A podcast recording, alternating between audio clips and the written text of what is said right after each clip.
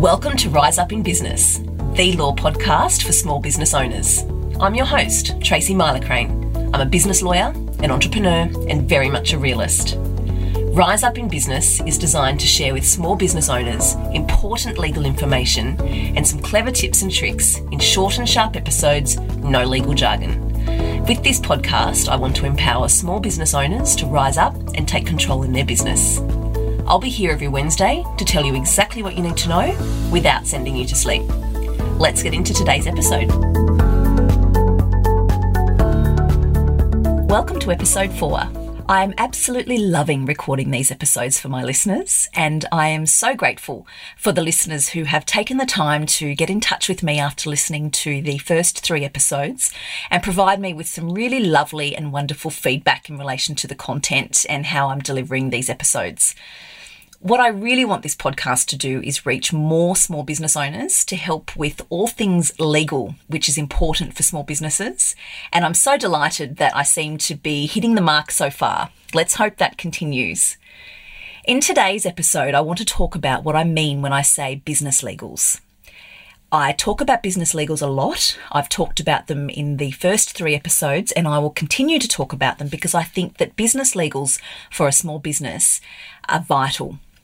I want to focus today on businesses that sell services as opposed to an e commerce business. So we'll get to that in another episode later in this season. But today I'm focusing on businesses that sell services. So, what are business legals?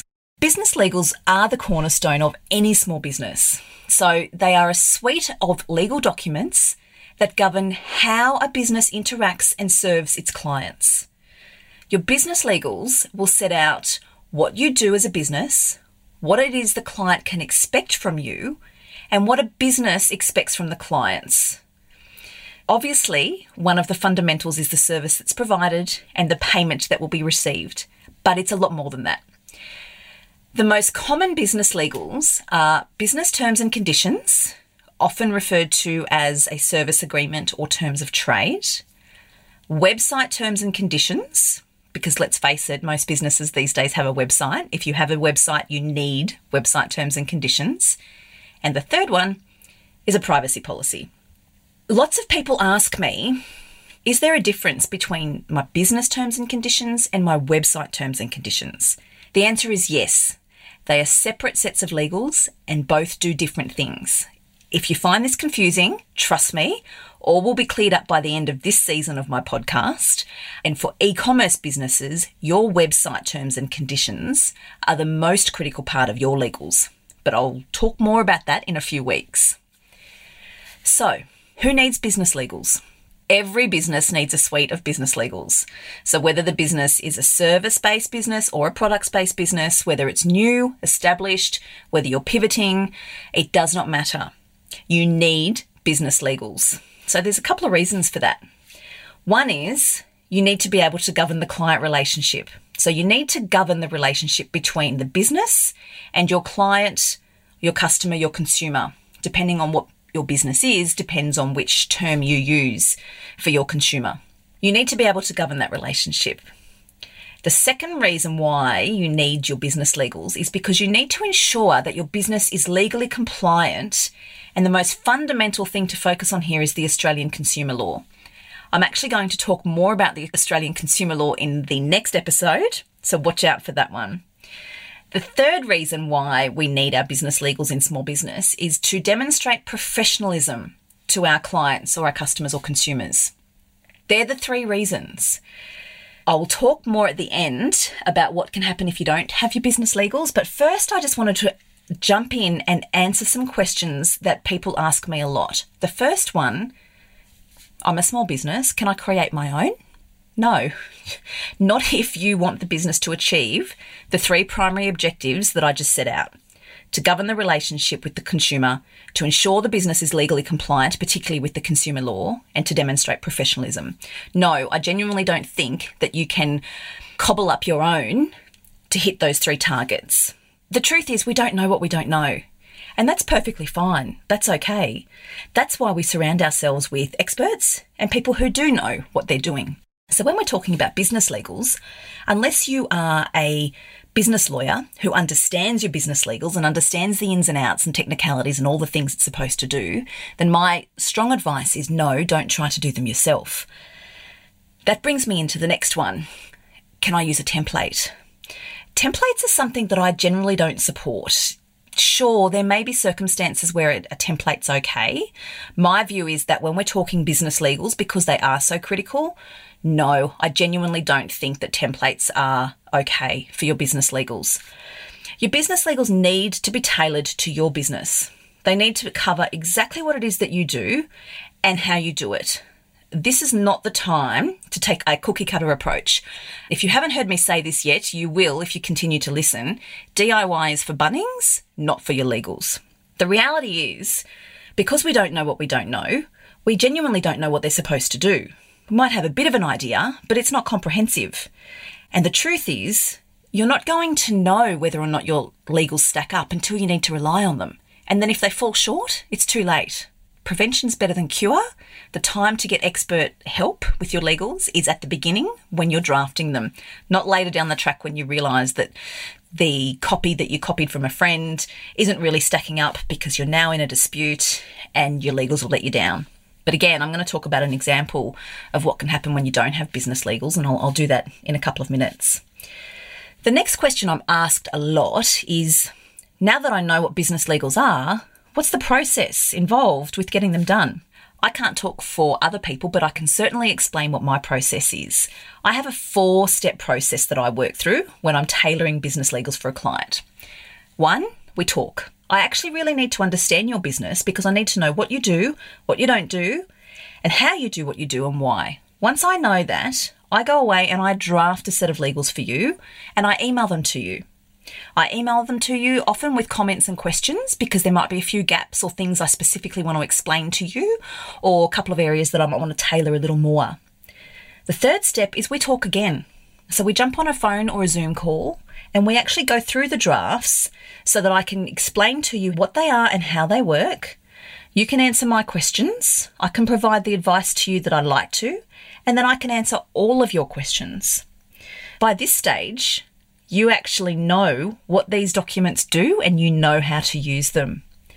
Then the final step is I go away and finalize or amend those documents to get them to the standard that I'm happy with so that I can present you with a beautiful set of legals ready to use straight away. If you're working with me and you have a business logo or a color palette, then we incorporate all of that so that they're branded to suit your business. Highly tailored, highly personalized to your business. So then someone says to me, All right, but why should I get stuck into getting these done now? Perhaps I'll just do it later. Sure, you can do that. My advice, though, is your business legals should be sophisticated and they are an extension of your business, so they should be tailored to suit exactly what you do. You don't put your website off until later. You don't put servicing your clients off until later. You genuinely shouldn't put your legals off until later you want to be able to get paid from your clients. Your clients need to know what it is they can expect from you. There's a ton of reasons why this is not something you should put off, and I go back again and say it again prevention is better than cure. If you get your legals done properly, they should set crystal clear expectations for your clients so your clients know exactly what to expect from you and what you can expect of them. They should prioritize value and getting paid. Of course, that's an important one.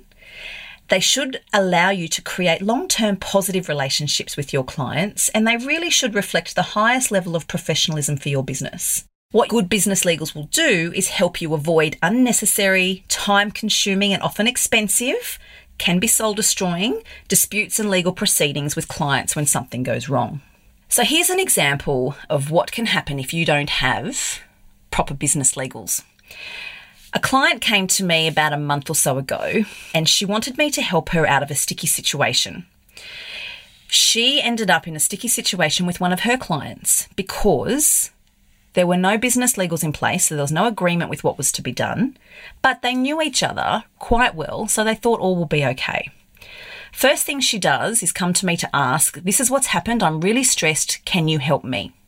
Of course I can. And the first thing I do is ask for a copy of the business legals or the service agreement, but there wasn't one.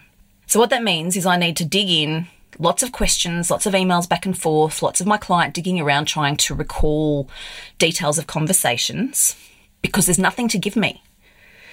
My client has a recollection of something being agreed. Her client has a recollection of something else being agreed. So we have misaligned expectations. And because I don't have a document to start with, I actually need to get the, to the bottom of what was it that was agreed. And as we all know in business, there's room for miscommunication and misunderstanding, and this scenario was no different. Both parties were clearly very upset because my client thought that she had delivered above and beyond what was required of her, but her client was disappointed because she didn't think my client had done enough. Obviously, then, both parties are dissatisfied. We then get into a dispute about payment, and it was significant. Neither party set out to do anything wrong here. I spoke to both sides. I spoke to my client and I spoke to her client. Both parties were approaching this genuinely because there had been a genuine misunderstanding. So, yes, we resolved it. Yes, I was able to achieve an outcome here where there was a middle ground reached. But unfortunately, what that means is that neither party walked away happy. So both were a little bruised, both were a little sad, both were incredibly disappointed.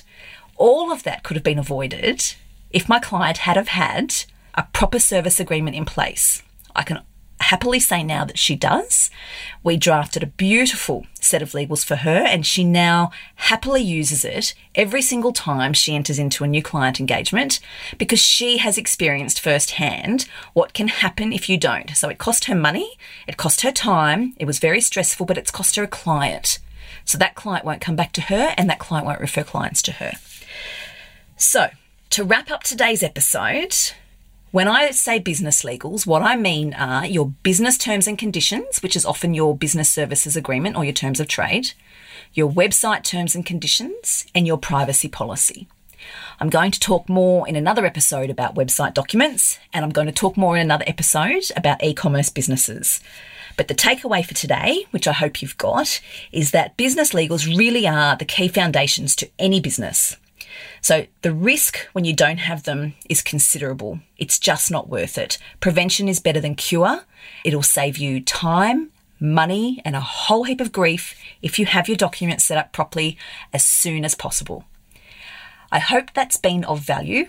If you have any questions whatsoever, please don't hesitate to reach out. That's what I'm here for. That's it for today's episode. Short and sharp, just like I promised. If you liked the episode, be sure to hit subscribe so you don't miss any new episodes, and I would be most grateful if you would leave a review on Apple Podcasts. As always, remember to keep your business legals in order with my Business Legal Strength Check. Grab your free copy by heading over to my website, tmsolicitor.com.au. I'll catch you next Wednesday. Thanks so much for listening.